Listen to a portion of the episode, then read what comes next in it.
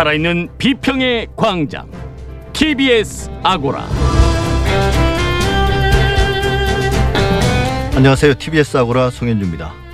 방송통신위원회가 종합편성 채널 MBN에 대해 6개월간 24시간 영업정지의 행정처분을 내렸습니다.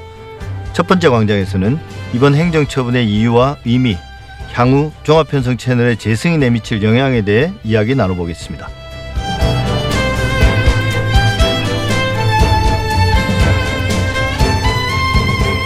연쇄살인범 이춘재가 지난 2일 화성 8차 사건의 재심 재판에서 자신이 진범이라고 인정했습니다.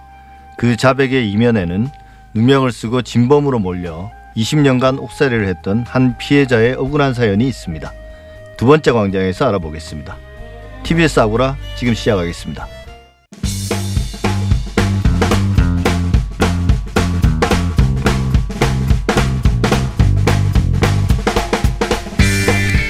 미디어 브리핑 금준경 미디어 오늘 기자와 함께합니다. 어서 오세요. 네, 안녕하세요. 예, 대법원이 이명박 전 대통령에게 다스자금 횡령의 혐의를 인정해서 17년형을 확정했습니다.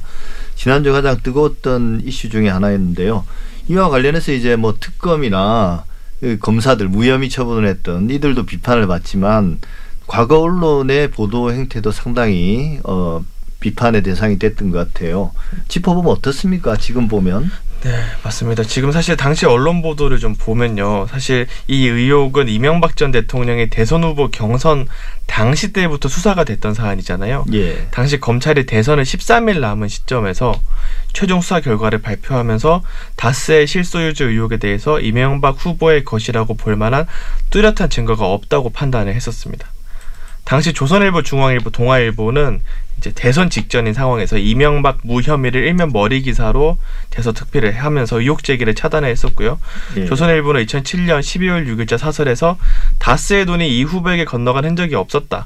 다스가 BBK에 투자한 190억 원도 모두 다스의 정상적인 회사 자금이라며 어, 여기에 온 나라가 들썩이고 언론이 춤을 췄다 라고 비판하기도 했었고요. 중앙일보도 같은 날 사설에서 검찰 발표 내용이 구체적이고 입체적이다. BBK 다스 직원들이 진술했고 과학적인 문서 감정 기법이 동원됐으며 면밀한 계좌 추적이 있었다. 이제 발표에 승복해야 한다고 주장했고요. 동아일보에서도 마찬가지로 BBK 의혹이라는 네거티브 선거 운동의 폭발력은 사실상 소명 소멸했다라고 썼습니다. 그리고 당시 다수 언론사들은 뭐 정치적인 의도가 있다기보다는 검찰 수사 결과이기 때문에 그냥 받아쓰기 급급했던 것 같습니다. 예, 그러니까 공통점이 있다면 네. 그때나 지금이나 검찰이 어떤 정보를 주면 그대로 받아 쓴다는 거죠. 맞습니다. 예.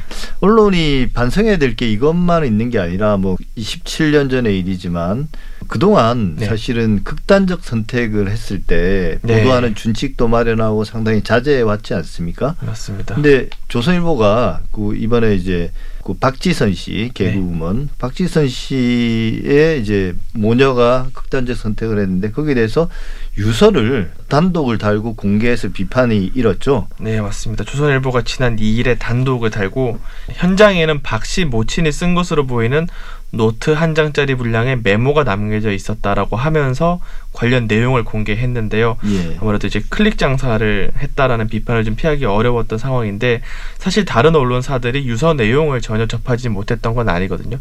경찰이 유서가 있지만 어, 공개하지 않겠다라고 밝힌 상황에서 출입 기자들이 취재 여부에 따라 밝힐 수도 있었던 사안인 거죠. 근데 다수 언론사들은 유서 공개를 자제했던 상황이었고 조선일보는 이걸 입수해서 단독까지 붙여서 기사를 썼습니다. 왜 이런 건가요?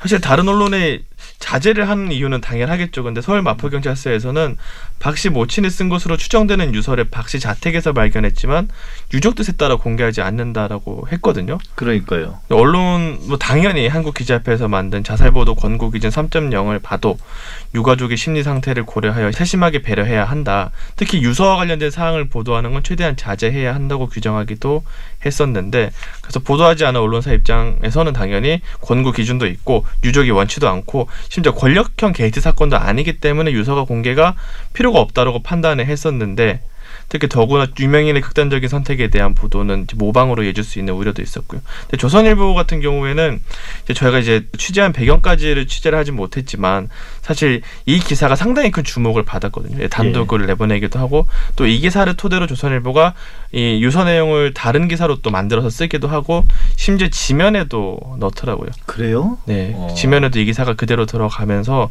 오늘자 한겨레에서 이 조선일보 기사에 대해서 이제 비판을 할 정도로 사설을 내고 비판을 할 정도로 조선일보만 되게 좀 의외의 선택을 보였는데 사실 조선일보가 트래픽이라고 하죠 온라인 기사의 조회수에 상당히 주목을 많이 하는 언론사기도 하고 실제로 지금 조선일보와 조선일보 계열사들이 박지선 씨 죽음에 대한 기사를 50건 정도를 썼거든요. 예. 이런 걸 감안해 볼 때 사실 주목을 받기 위해서 이런 기사를 썼다라는 거 외에는 좀 다른 공적인 이유를 찾아볼 수가 없는 상황입니다. 예, 사실 그동안 뭐 연예인들이 네. 뭐 극단적 선택을 한 연예인들이 이제 끊이지 않았고 네. 하지만 박지선 씨 같은 경우는 다양한 연령대의 사람들로부터 사랑을 받았는데 오히려 네. 이런 조선일보의 보도가 많은 시민들의 분노를 자아낸 게 아닌가 싶습니다. 오늘 사실 미디어 브리핑에서 다룰 이야기가 많은데요. 좀 심층적인 주제라서 따로 첫 번째 광장에서 준비를 했습니다. 방송통신위원회가 내린 MBN에 대한 6개월 영업정지 처분과 관련해서 방송계 안팎의 파장들 한번 다뤄볼까 합니다.